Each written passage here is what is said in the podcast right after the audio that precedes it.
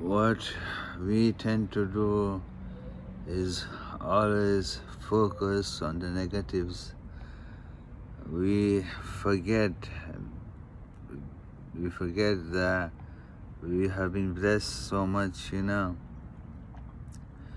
We forget what type of blessings Allah has given us.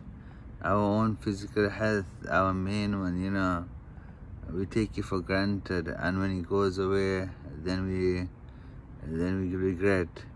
And there's the others you know a roof over our heads food on our table some people to talk to some loved ones with us you know family and stuff.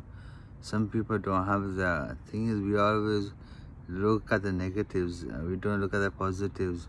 We don't appreciate what allah has given us because uh, we are, of course, as, Allah says, always ungrateful.